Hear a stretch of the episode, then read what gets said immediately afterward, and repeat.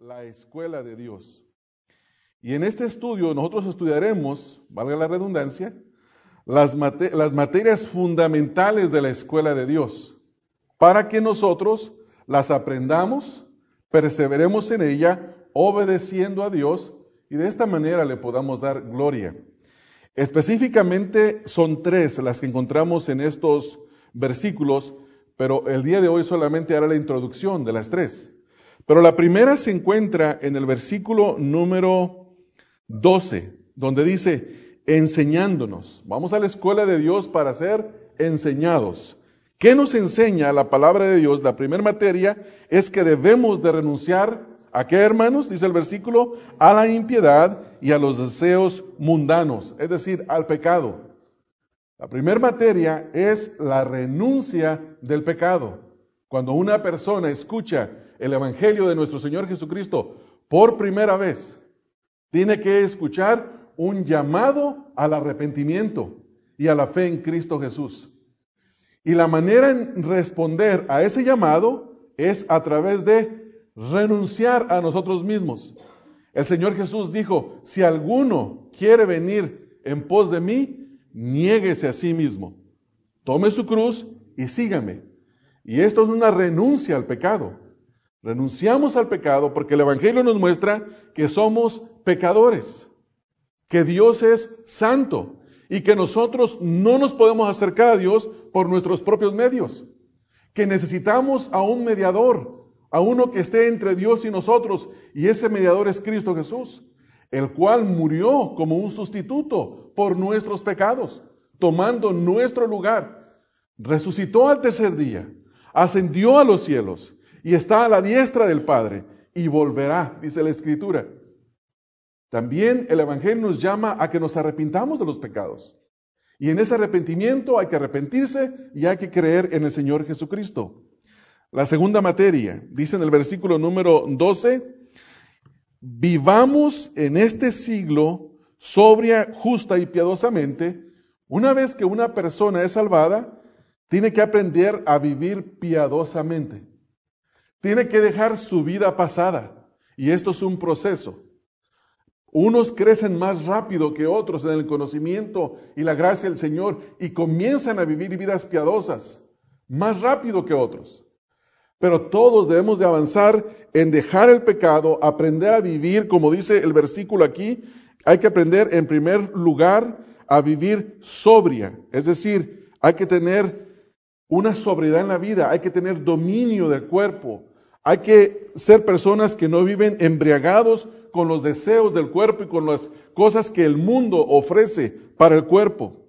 En segundo lugar, justamente, la justicia o la vida justa se vive para con los demás. Y en tercer lugar, piadosamente, es decir, vivir vidas que tienen buena comunión con Dios. Entonces la segunda materia nos enseña a vivir bien. La primera, renunciar al pecado. La segunda, vivir bien para con nosotros, con el prójimo y para con Dios. Y la tercera, ahí mismo en el versículo número 13, dice, aguardando la esperanza bienaventurada y la manifestación gloriosa de nuestro gran Dios y Salvador Jesucristo. Es decir, que vivimos de tal manera en la que esperamos que el Señor Jesucristo venga y deseamos agradarlo. Deseamos que nos encuentre bien, que nos encuentre esperándolo. No vivimos como si esta vida fuera todo. Como el falso maestro enseña, que hoy vives tu mejor vida ahora. Esta no es la mejor vida para vivir. La mejor vida está por venir.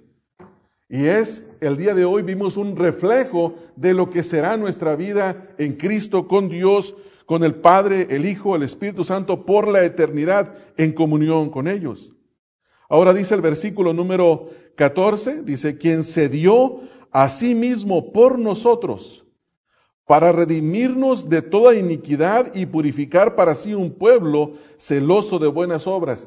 Cristo murió para redimirnos y purificarnos.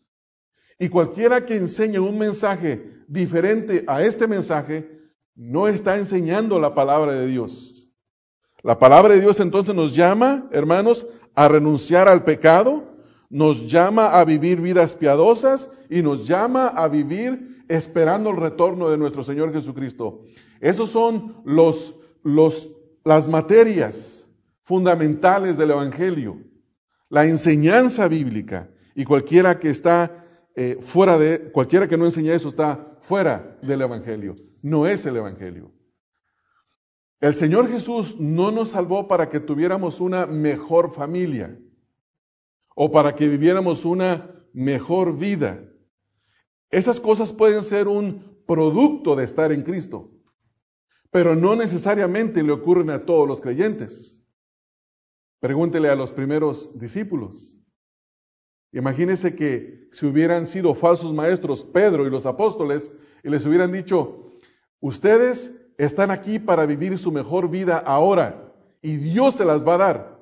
Y entre esa audiencia estaban Ananías y Zafira, aquellos que mintieron al Espíritu Santo. Y de repente estos mueren por haber mentido al Espíritu Santo. ¿Ustedes creen que el resto de la audiencia iba a creer que esa era la mejor vida? ¿Que mintiéndole al Espíritu Santo inmediatamente iba a perder la vida? ¿Eso es la mejor vida ahora? No, estaba mejor antes como estaban. ¿No es así? No, hermanos. Nosotros necesitamos de aprender que la escuela de Dios nos enseña esas tres cosas. Voy a volver a repetir. 1, renunciar al pecado. 2, vivir vidas piadosas. Y 3, esperar el retorno de nuestro Señor Jesucristo. Esa es la esencia del Evangelio, la esencia de la palabra de Dios. Así es que, habiendo dicho esto, no voy a dar comienzo a la primera materia hoy. Por cierto, van a tener que hacer sus notas, no sé si en otro boletín, en otro pedazo de papel, porque esto lo van a ocupar la semana que viene. Lo que quiero hacer es ver el primer versículo y entender varias cosas en este versículo. En primer lugar dice: porque la gracia de Dios se ha manifestado para salvación a todos los hombres. Quiero ver tres cosas en este versículo. En primer lugar, ¿qué significa la gracia de Dios? En segundo lugar, ¿cómo se ha manifestado la gracia de Dios? Y en tercer lugar, si todos los hombres, aquí se refiere a que toda la humanidad será salvada. Así es que vamos a tener que pensar un poco acerca de esto. Número 1, dice: porque la gracia de Dios se ha manifestado para salvación a todos los hombres. Nota la primera cosa en el versículo. ¿Por qué? ¿Por qué qué es la primera pregunta? Si este versículo lo comenzáramos a leer así, abruptamente, dijimos: ¿por qué? La gracia de Dios se ha manifestado para salvación a todos los hombres. Pero la pregunta es: ¿por qué qué? ¿Qué es lo que dice el contexto? El contexto nos ha enseñado a nosotros que en la iglesia, Tito tenía que mandarle a todos los grupos de la iglesia, a toda la iglesia, a hacer y vivir de una manera diferente de la que vivían antes. Y la manera nueva de vivir tiene que ver con el carácter, con la persona, sus actitudes que habían sido transformadas por el Evangelio. Les enseña a los ancianos, a las ancianas, a las mujeres jóvenes, a los jóvenes y a los esclavos. Y les dice: tienen que vivir de tal manera que hay tres cosas a evitar con su manera de vivir. Número 1, ¿se recuerdan cuál era la primera? La van a encontrar ustedes en el mandato a las mujeres jóvenes. Dice en el versículo número 5 al final: para que la palabra de Dios no sea blasfemada. Los creyentes debían de vivir, como dice aquí abajo Pablo en el versículo número 12, renunciando al pecado, viviendo piadosamente y esperando a Cristo con el propósito de que la palabra de Dios no sea blasfemada. Cuando una persona que decía haber creído en el Señor Jesucristo no renunciaba al pecado, sino permanecía en él, estaba provocando que la palabra de Cristo fuera blasfemada. En segundo lugar, viendo en el versículo número 9 y versículo número 10, el final del versículo 10, hablándole a los jóvenes, dice: para que versículo número 8. Palabra sana e irreprochable, de modo que el adversario se avergüence y no tenga nada malo que decir de vosotros. El segundo propósito es que nadie tuviera nada que decir de los miembros de la iglesia. Ellos decían, los creyentes, somos cristianos. Y el mundo tenía que decir, sí, sí lo son, porque viven como Cristo. Cuando ellos no vivían desechando el pecado, vuelvo a repetir, viviendo vidas piadosas y aguardando a Cristo, la palabra de Dios era blasfemada, el enemigo tenía muchas cosas que decir de ellos. Ahora sí, el versículo número 10, en tercer lugar, el final del versículo 10 dice, para que en todo adorne la doctrina de Dios nuestro Salvador. Cuando vivían de acuerdo al Evangelio, sus vidas adornaban la doctrina de Dios. Lo que decían con sus bocas, que estaba respaldado con sus hechos, hacía que se viera bonito el Evangelio. La doctrina se veía bien, se escuchaba bien, pero cuando hacían lo opuesto, entonces ellos eran juzgados. Por eso dice el versículo número 11, ¿por qué deben de vivir así? Y la respuesta es esta, porque la gracia de Dios se ha manifestado para salvación a todos los hombres. ¿Qué es la gracia de Dios? Cuando nosotros escuchamos la palabra gracia y la hablamos en términos humanos, podemos decir, mira, esa mujer qué agraciada es, ¿verdad? Se sienta bien, habla bien, se conduce bien. Cuando escuchamos cantar a una persona que tiene talento y dice, qué gracia tiene para cantar. Cuando alguien dirige un funeral, que es algo muy serio, y le da consuelo a los oyentes, y lo hace todo con propiedad, decimos, dirigió con gracia. ¿No es así? Cuando vemos nosotros a un pájaro lleno de colorido, yo no conozco el quetzal, pero dicen que es muy bonito, lo he visto en fotografías nada más. Pero el quetzal es un pájaro agraciado. Tiene la gracia de Dios que Dios le dio al haberlo creado. Eso es hablar en términos humanos. Pero cuando hablamos de la gracia de Dios, debemos de entender qué es lo que significa. La gracia de Dios, de acuerdo a su palabra, es el favor que Dios da, el cual no es merecido. En este caso hablamos de la gracia común a todos los hombres. ¿Qué es la gracia común? La gracia común es que Dios hace salir el sol para justos e injustos.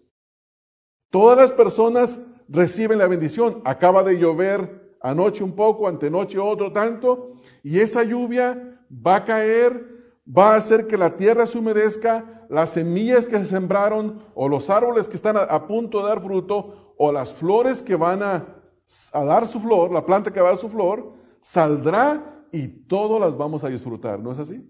Todos. Esa es la gracia común de Dios. Dios hace que el sol brille para los justos, para los injustos. Dios provee comida para los justos, para los injustos. Dios provee trabajo para el justo y para el injusto. Esa es la gracia común de Dios. Sin embargo, hay otro tipo de gracia, que es la gracia salvífica, la que Dios muestra para salvación, la que Dios da para que las personas puedan salvar. Esta gracia Dios se las otorga a esta clase de hombres. Miren lo que dice en Romanos capítulo número 5, Romanos capítulo número 5, en el versículo número 6, Romanos 5, 6. Pablo en Romanos está hablando acerca de la forma en que el ser humano se puede justificar delante de Dios y que es por el Evangelio. Y dice en el capítulo 5, en el versículo número 6, que esta gracia Él la ha manifestado a hombres débiles. Dice, porque Cristo, cuando aún éramos débiles, a su tiempo murió por los impíos. Esta es la gracia de Dios. Cristo no murió por los hombres justos.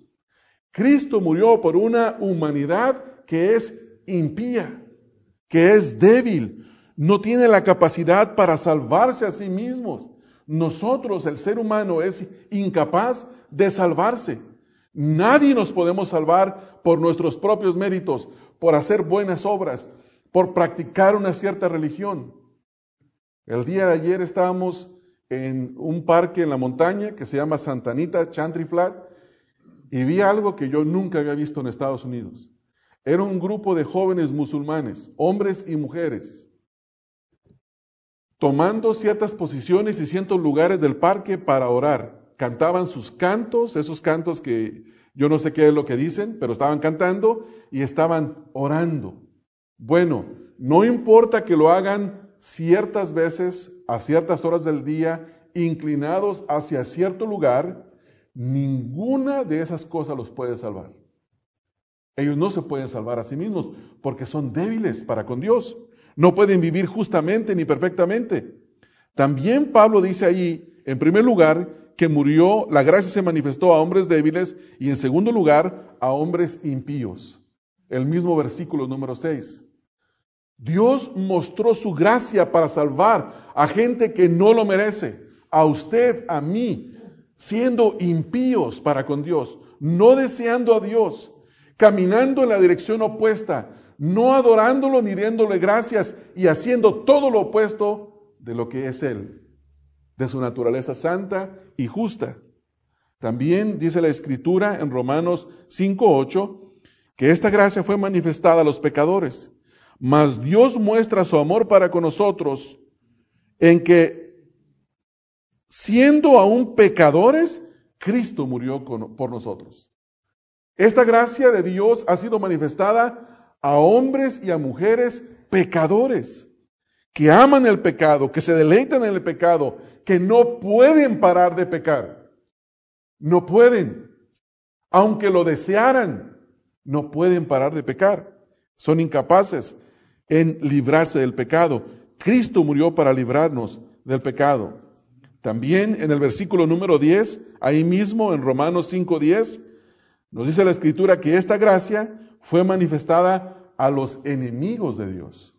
Dice el versículo número 10, porque si siendo enemigos fuimos reconciliados con Dios por la muerte de su Hijo, mucho más estando reconciliados seremos salvos por su vida.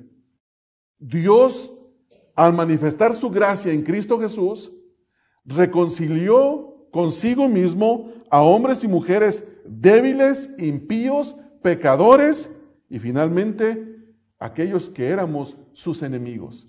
Hermanos, esta es la gracia de Dios. Este es el favor de Dios, el cual no es merecido. No lo merezco yo, no lo merece usted, no lo merece ninguno de nosotros.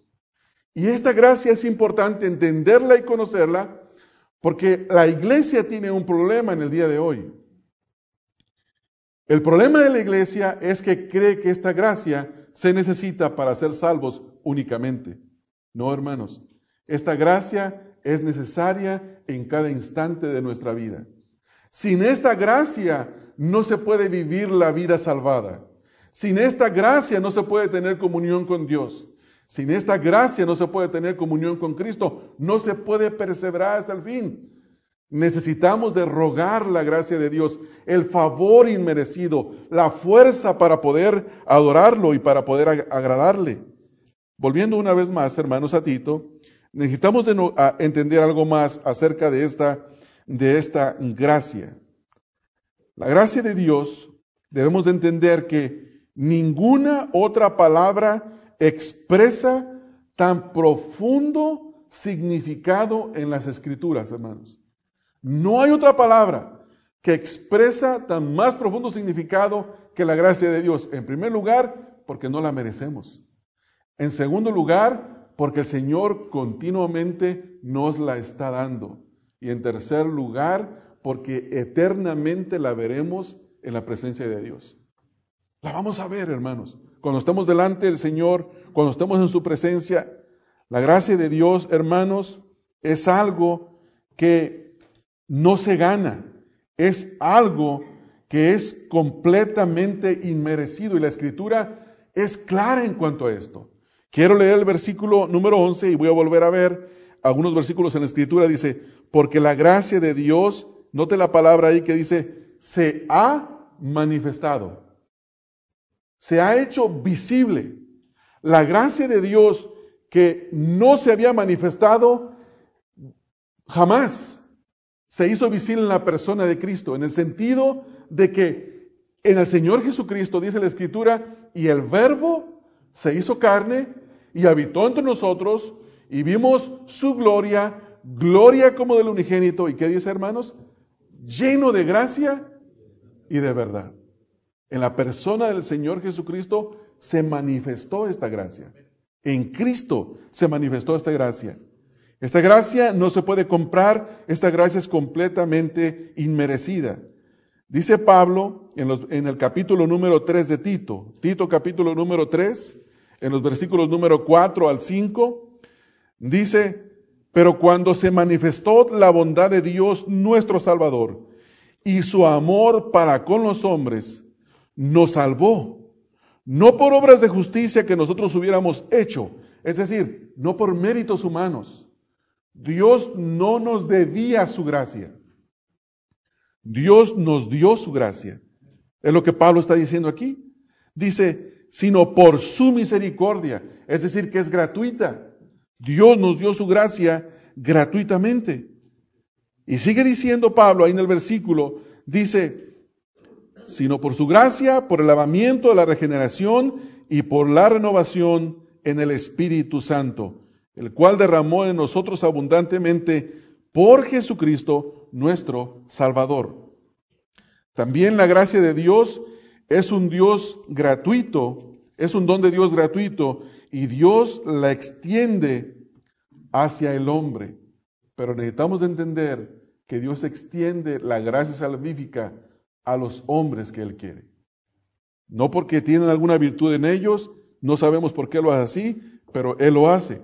En Romanos capítulo número 3, en el versículo número 24, Romanos capítulo 3, versículo número 24, encontramos este punto.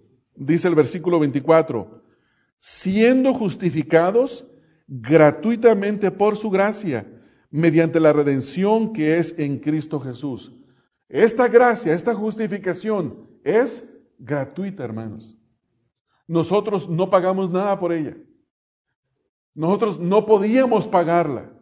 No hay forma de reconciliarse con Dios ni por obras, ni por dinero, por ninguna manera, ni por una cara bonita delante de Dios.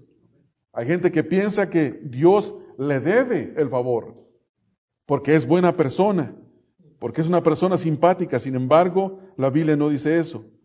En Efesios 2, el capítulo número 4, Efesios capítulo 2, versículo 4 al 5.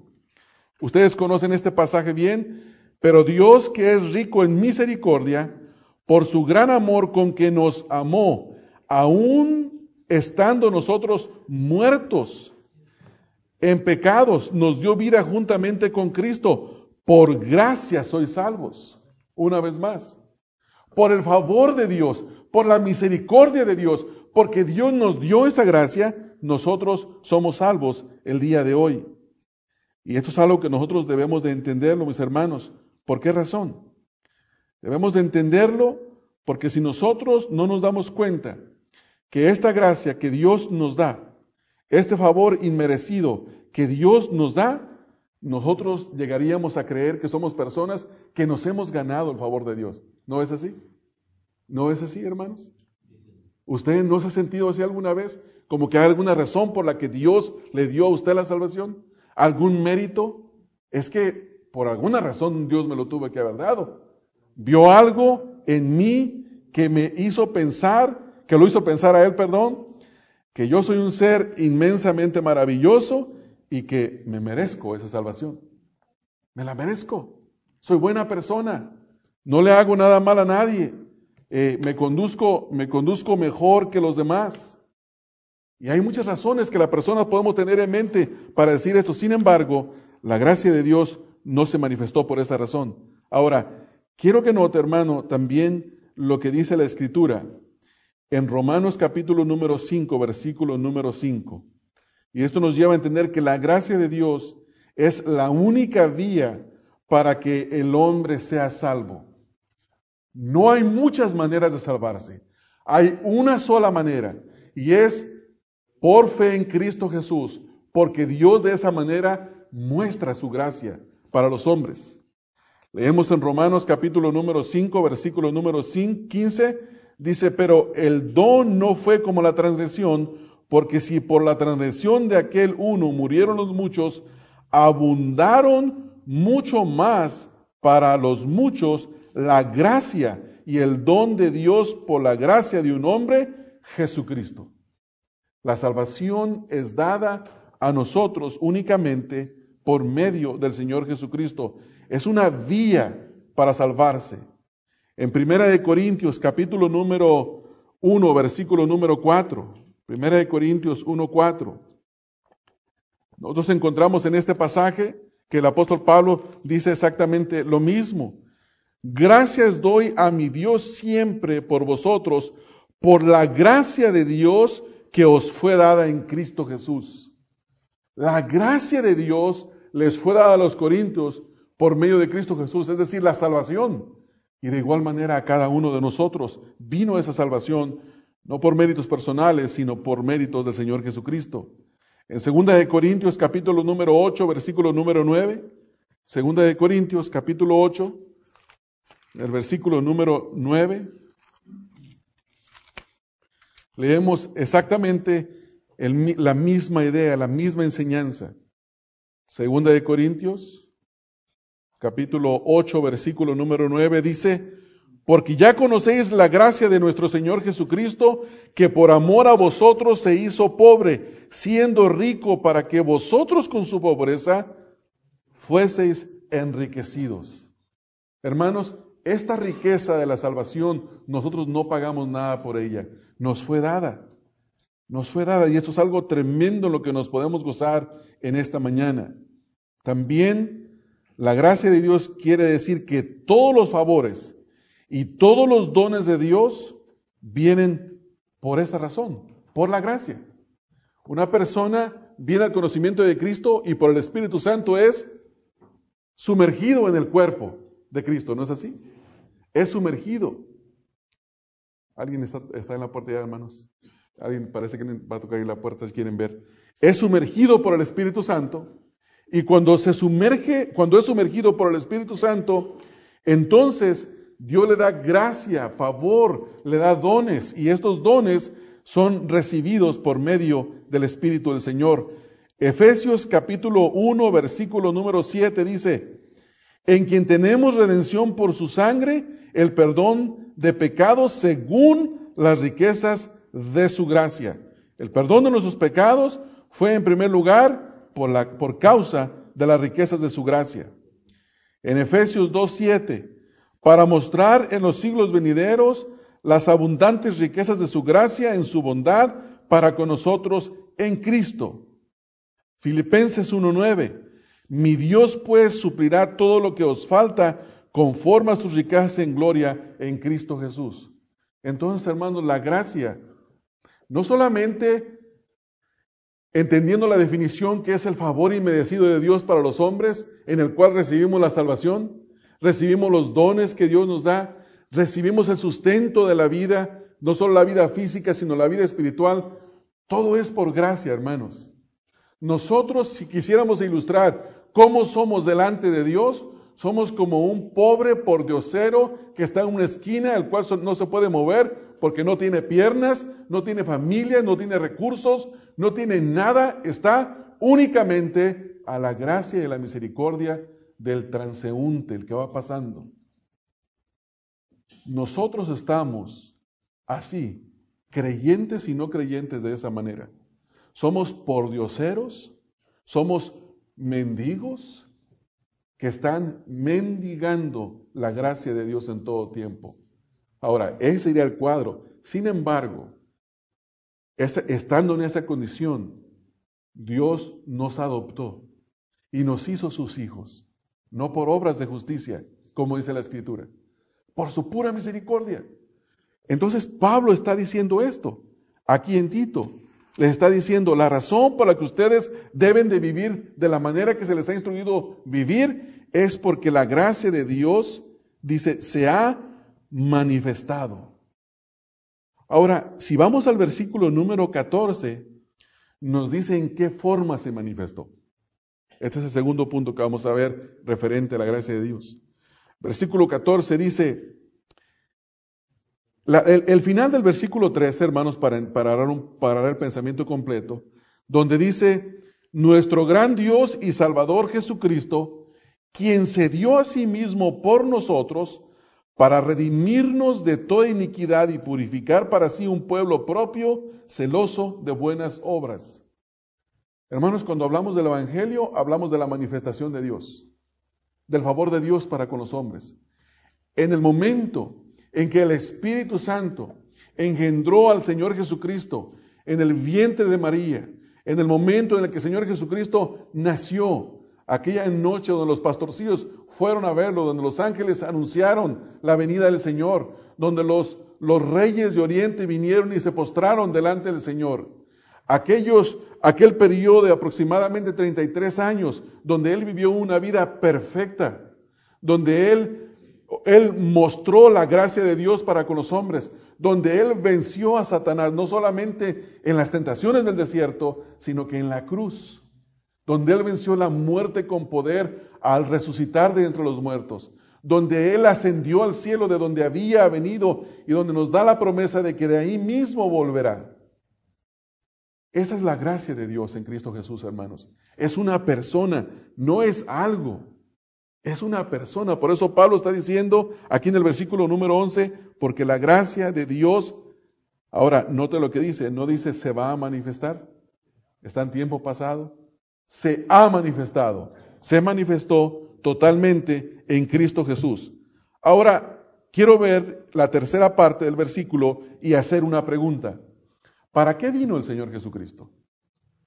Esta pregunta ha sido respondida por muchas personas que no responden de acuerdo al Evangelio y dicen, Jesús vino para ser un buen modelo de cómo vivir una buena vida. Jesús vino para ser un buen maestro. Jesús vino para ser otro buen líder religioso, ¿no es así? Y ahí le podríamos nosotros seguir agregando. Jesús vino para ser un gurú espiritual. Jesús vino y usted sigue le agregando. Pero aquí el versículo nos dice la verdad. El versículo dice, Pablo dice en el versículo 11, para salvación. El Señor Jesús vino a buscar y a salvar lo que se había perdido. Y fuera del Señor Jesucristo no hay salvación. Él dijo en el Evangelio de Juan que Él era la vida, que Él era la puerta, que Él era el pan, que Él era el agua, que Él era el buen pastor. Él es todo, hermanos. Él es el único. Y fuera de Él no hay más. Él es el camino, la verdad y la vida. Y fuera del Señor Jesucristo no hay salvación. Porque hay un solo mediador entre Dios y los hombres, y es el Señor Jesucristo. Hay un solo nombre dado debajo del cielo que puede salvar a los hombres, y es el nombre de Jesucristo. Por eso dice aquí Pablo, para salvación. Ahora, noten lo que dice el versículo, a todos los hombres. La primera pregunta que nos tenemos que hacer es la siguiente. Tienen razón aquellas personas que dicen que al final de todas las cosas, todos los hombres y mujeres van a ser salvos porque Dios es bueno. Y porque la Biblia aquí dice que el Señor se manifestó para salvación a todos los hombres. A todos los hombres. Nosotros decimos no con seguridad porque conocemos la palabra de Dios, pero hay gente que está enseñando el día de hoy lo que es conocido como la doctrina del universalismo, que al final todo mundo se va a salvar, que Jesús es una forma de salvación, pero que cada religión tiene su manera en la cual enseña el camino de salvación y que mientras que tú lo sigas ese camino y tengas unas buenas intenciones, eso es suficiente, que Dios lo va a tomar en cuenta y que no podrá negar la entrada a nadie que al final es un viejito compasivo. Bueno, la Biblia no enseña eso, hermanos. La Biblia no enseña eso. Mire, hay muchos versículos en la Escritura. Yo quisiera pensar por un momento, hermanos, por ejemplo, Mateo. Mateo capítulo número 7, donde el Señor Jesucristo es claro en hablar de quienes entrarán al reino de los cielos. Mateo capítulo número 7.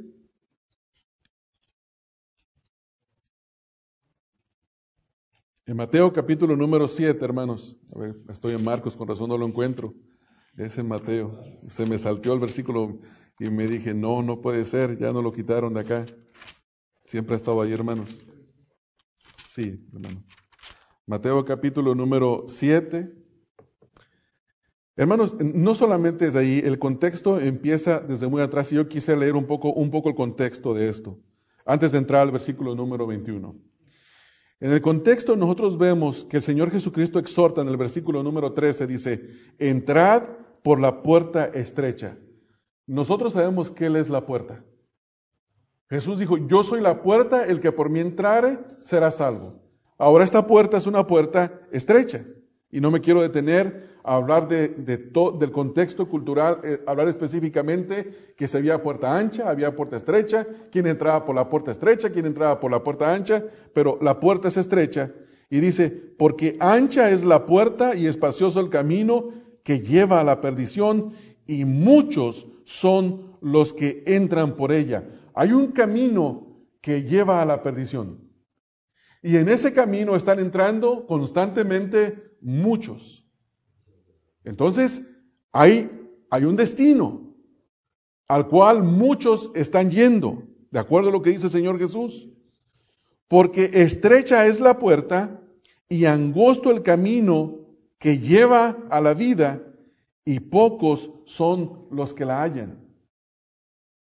Esto, de acuerdo a las palabras del Señor Jesucristo, pocas personas comparado a la humanidad mundialmente hablando, en todos los tiempos de la historia, toda la humanidad que hay, la humanidad que vendrá antes de la venida del Señor Jesucristo, pocos serán salvos. Son pocos, hermanos. Esto contradice o enseña más bien o aclara en que lo que Pablo está diciendo es que se mostró para salvación a todos los hombres. Necesitamos entender que en primer lugar, no quiere decir que todo mundo será salvo. Seguimos leyendo. Note que inmediatamente habla de los falsos maestros.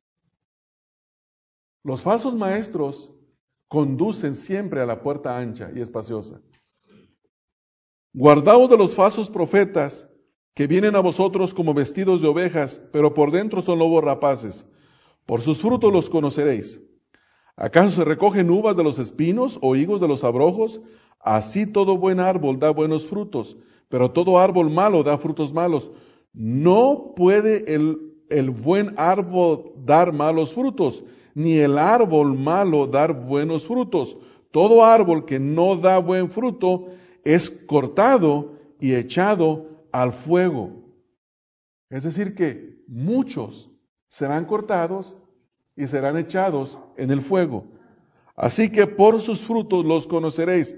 ¿Cómo sabemos que alguien es de buen árbol? Por el buen fruto que está dando. Versículo número 21.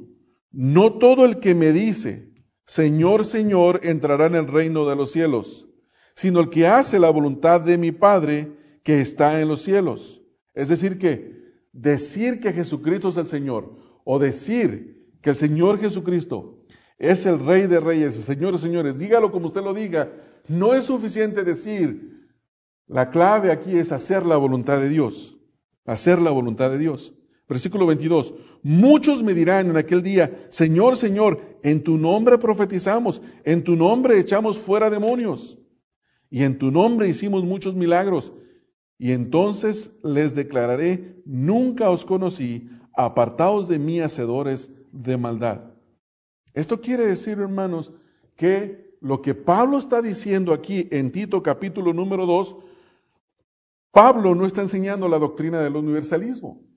Entonces, si Pablo no está enseñando que todo mundo será salvo al final, la pregunta es, ¿qué significa la frase que dice que el Señor Jesucristo se manifestó para salvación a todos los hombres? Lo que significa es que de todos los contextos sociales, culturales, edades, pueden ser salvos o serán salvos. Mira lo que dice, ¿qué dice el contexto, hermanos? Versículo número 2, que los ancianos sean sobrios. Versículo número 3, las ancianas, asimismo. Versículo número 4, las mujeres jóvenes. Versículo número 6, a los jóvenes. Versículo número 9, a los siervos. Estamos viendo hombres y mujeres de todos los estratos sociales. Estamos viendo hombres y mujeres de todas las edades. Lo que Pablo está diciendo en este contexto es que Jesucristo vino para salvación, o la gracia de Dios se ha manifestado para salvación a todo tipo de persona. Esta congregación tiene jóvenes, tiene adultos, tiene ancianos, tiene niños y todos trabajamos. Tiene de todo. La salvación del Señor se ha manifestado a diferentes personas. Eso no significa que todos van a ser salvos. Yo espero que todos los que estamos acá verdaderamente hemos creído o que creamos, pero eso no significa que todos serán salvos. Ahora, hemos visto, hermanos, en estos versículos, en primer lugar, que esta salvación, esta gracia que Dios nos ha dado, se ha manifestado. Y debemos de volver a pensar y a considerar en esta mañana acerca de la gracia de Dios, que en primer lugar nos salvó, de la gracia de Dios que en segundo lugar nos está enseñando a vivir piadosamente, y en tercer lugar, la gracia de Dios que nos hará perseverar hasta la venida de nuestro Señor Jesucristo. Ustedes y yo hoy necesitamos la gracia de Dios, hermanos. Ahora la pregunta es, saber que la gracia de Dios existe, ¿de qué sirve saber que la gracia de Dios existe? Bueno, sirve de saber que existe. Pero es mejor saber que es necesaria y que Dios nos la puede dar. Y la forma en la que Dios nos puede dar su gracia en esta mañana es que nosotros la pidamos, hermanos. Santiago dice, pedid, el que pide, recibe. Santiago dice, no tienen porque no piden. Y no reciben porque piden mal. Lo que está diciendo la Escritura, hermanos, es que nosotros en esta mañana debemos de pedir esta gracia. Posiblemente usted es una persona que comenzó bien en el Evangelio. Y cuando creyó, se sentía contenta, contento, gozoso, resistiendo el pecado, hablándole a las personas de Cristo, pero algo ha pasado en su vida en que ahora ya no existe ese mismo fervor. Ya no existe ese mismo entusiasmo. Por alguna extraña razón, que en realidad no es extraña, es el pecado en diferentes formas, ha hecho que nosotros caigamos en un estado de enfriamiento o de tibieza espiritual. Y necesitamos la gracia de Dios en esta mañana, hermanos. ¿Por qué no existe el favor de leer la palabra de Dios como cuando estábamos recién convertidos y la leíamos, hermanos? Yo me recuerdo, mi primera memorización fue el Salmo número 103 y me lo memoricé todo en una noche. Y después me fui y me leí Apocalipsis todo en una noche. Y así tenía hambre y tenía deseo. Y la pregunta es, ¿sigue esa hambre y ese deseo el día de hoy? Si no es así, necesitamos la gracia del Señor. Cuando nos convertimos, le decíamos que no al pecado. Y ahora, hermanos, muchos están comprometiéndose con el pecado. Y la pregunta es, ¿por qué no hay fuerza? ¿Por qué no hay poder? Porque no pedimos la gracia de Dios. La gracia de Dios que nos dio el deseo. En primer lugar, que cuando se nos predicó el Evangelio, nos hizo ver a Dios de una manera que nunca lo habíamos visto, ¿verdad, hermanos? ¿Qué pensábamos de Dios? 1000 cosas, menos que Dios era santo y que nosotros no nos podíamos acercar a Él porque éramos pecadores. ¿No es así? Y cambiamos de manera de parecer. Nos dábamos cuenta que es imposible. Aquel Dios que nosotros creíamos que estaba cercano y que a través de los ritos de la religión decíamos que nos acercábamos a Él. ¿No se sentía usted cercano, hermano? Cuando practicaba la religión en la manera que usted la practicaba, yo me sentía limpio, me sentía puro, me sentía santo, pero estaba lejos de la verdad. Lejos de la verdad. Pero ahora entendiendo, llegué al punto en que entendí que era pecador, que Dios es santo, que necesitaba un mediador y que ese mediador es solamente Jesucristo, que Él vino y murió por mis pecados y que ahora demanda que yo me arrepienta. ¿Quién me dio la gracia para arrepentirme? ¿Quién me dio la gracia para creer y para ver, para desear al Señor Jesucristo? Si yo antes me burlaba de los que predicaban el Evangelio, ¿quién me dio la gracia? ¿Quién me quitó la ceguera? Fue Dios.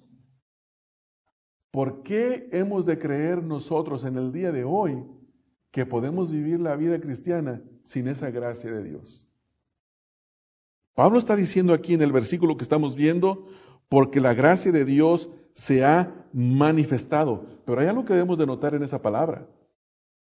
Esta palabra es algo que se manifestó, pero que continúa manifestándose.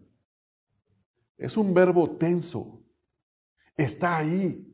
Se sigue manifestando el día de hoy. Necesitamos esa gracia, ustedes y yo, el día de hoy, para poder vivir la vida cristiana.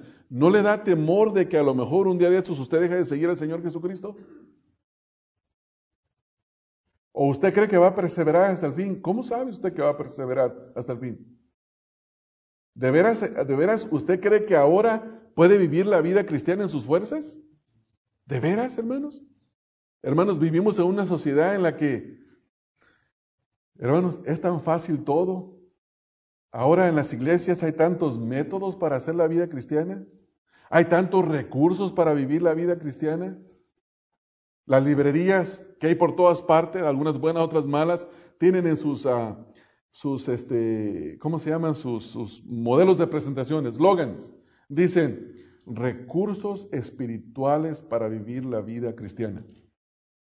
Venga, y la gente va, el creyente va y toma. Hermanos, leer un libro no nos da la gracia de Dios. No nos da la gracia de Dios. La gracia de Dios se recibe cuando el siervo de Dios, la mujer de Dios, se humilla delante de Dios. Dios resiste a los soberbios y da gracia a los humildes, dice Santiago. Hay que humillarse delante de Dios, en oración, en ruego, en búsqueda. Hermanos, en esta mañana yo sería un gran insensato si estoy delante de ustedes y creer que porque tengo un papel más o menos organizado del que les estoy hablando, eso es suficiente. No, hermanos, eso no es nada. Eso es fútil, no sirve para nada si la gracia de Dios no está acompañándome en la entrega del mensaje y acompañándolos ustedes en recibir la palabra. Yo necesito la gracia de Dios. Usted necesita la gracia de Dios en esta mañana. Y el único que nos la puede dar, hermanos, es el Señor. Es el Señor, hermanos. Entonces, ¿por qué nosotros habremos de vivir, hermanos, como si nosotros no la necesitáramos en el día de hoy? Como si no lo necesitamos. ¿Por qué creemos que podemos educar a nuestras familias sin la sabiduría y la gracia de Dios? ¿Por qué creemos que podemos hacer las cosas sin la gracia de Dios?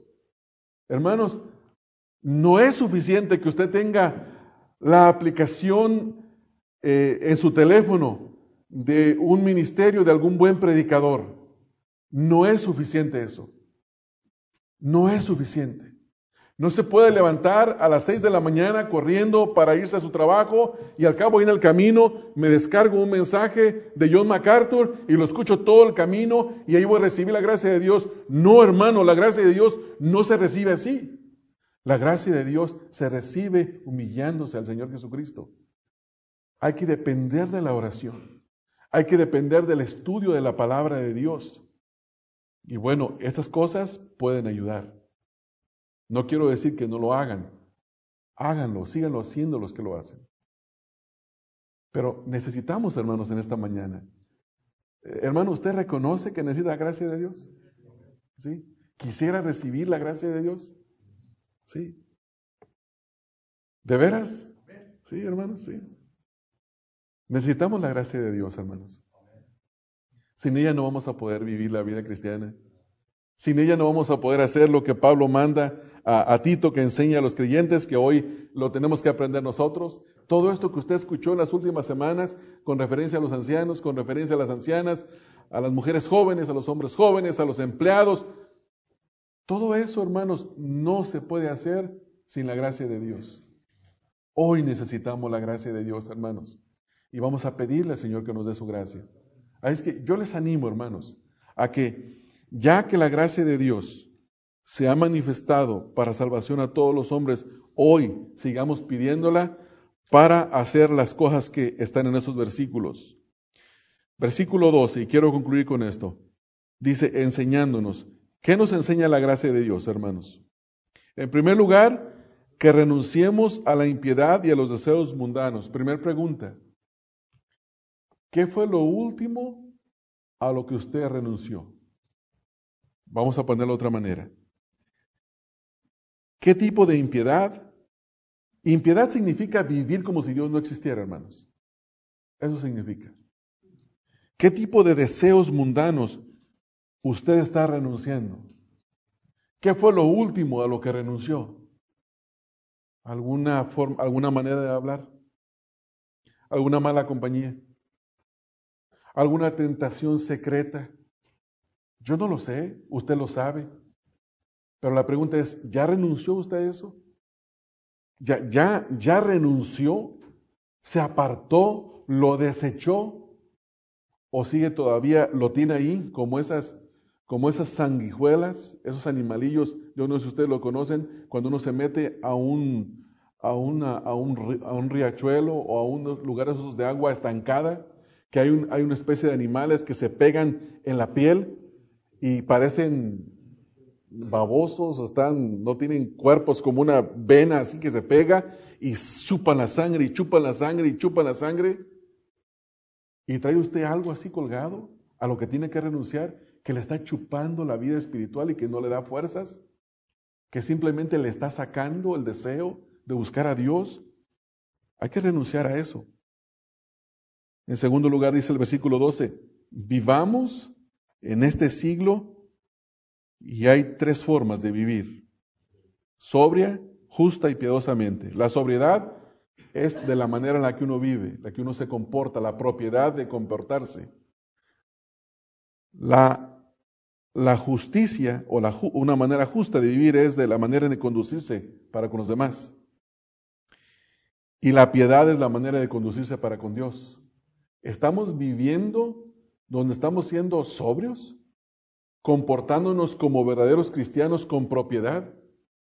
¿Estamos tratando bien a los demás, comenzando desde nuestra propia casa? ¿Hay palabras que no tienen que salir, pero salen todavía? ¿Hay actitudes que no tienen que estar, pero están todavía? ¿Qué hay, hermanos, en nosotros a lo que no estamos renunciando? ¿Qué forma de vivir nos manda la Escritura que no estamos viviendo? Son preguntas para autoexaminarse. ¿Estoy desechando, renunciando? ¿Estoy viviendo piadosamente? Y por último, ¿estoy aguardando la esperanza bienaventurada del Señor Jesucristo? ¿Estoy esperando el retorno de Cristo? ¿Está esperando el retorno de Cristo, hermanos? ¿O su vida es tan buena en esta vida que usted quiere estar acá? Acá quiere esta vida. A mí me gusta esta, va a decir. No, hermanos, tenemos que pensar.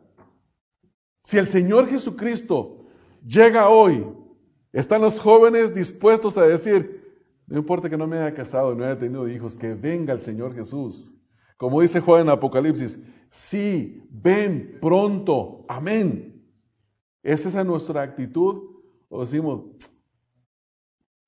espérate un poquito, me acabo de retirar de mi trabajo, tengo 60 y... ¿A qué edad? 65 años de edad. Tengo un buen retiro. Estoy físicamente bien para disfrutar del retiro. Espérame poquito, tantos años de trabajo y luego, no vengas, Señor, todavía no vengas. No, hermanos, al viento con el retiro y con todas las cosas. Y adentro con el Señor Jesucristo. La pregunta es, hermanos, esta gracia que hemos recibido, ¿me está ayudando a vivir así? Renunciando al pecado, viviendo piadosamente y esperando al Señor. Si no es así, necesitamos la gracia de Dios, hermanos. Y si es así, necesitamos la gracia de Dios. Hoy necesitamos la gracia de Dios. Hermanos, si nos humillamos, hermanos, el Señor nos va a dar su gracia. Y les voy a invitar a hacer eso, hermanos. Vamos a ponernos de pie. Vamos a ponernos de pie y vamos a orar al Señor pidiendo esa gracia y preparándonos para tomar la cena del Señor. Recuerden, hermanos, que la palabra de Dios dice que el que come el pan y bebe la copa al Señor indignamente, juicio come y bebe para sí. Entonces yo les invito, hermanos, a que oremos y a que pidamos esa gracia al Señor. Este mensaje fue predicado por Ramón Covarrubias, quien es pastor de la Iglesia Bautista Emanuel.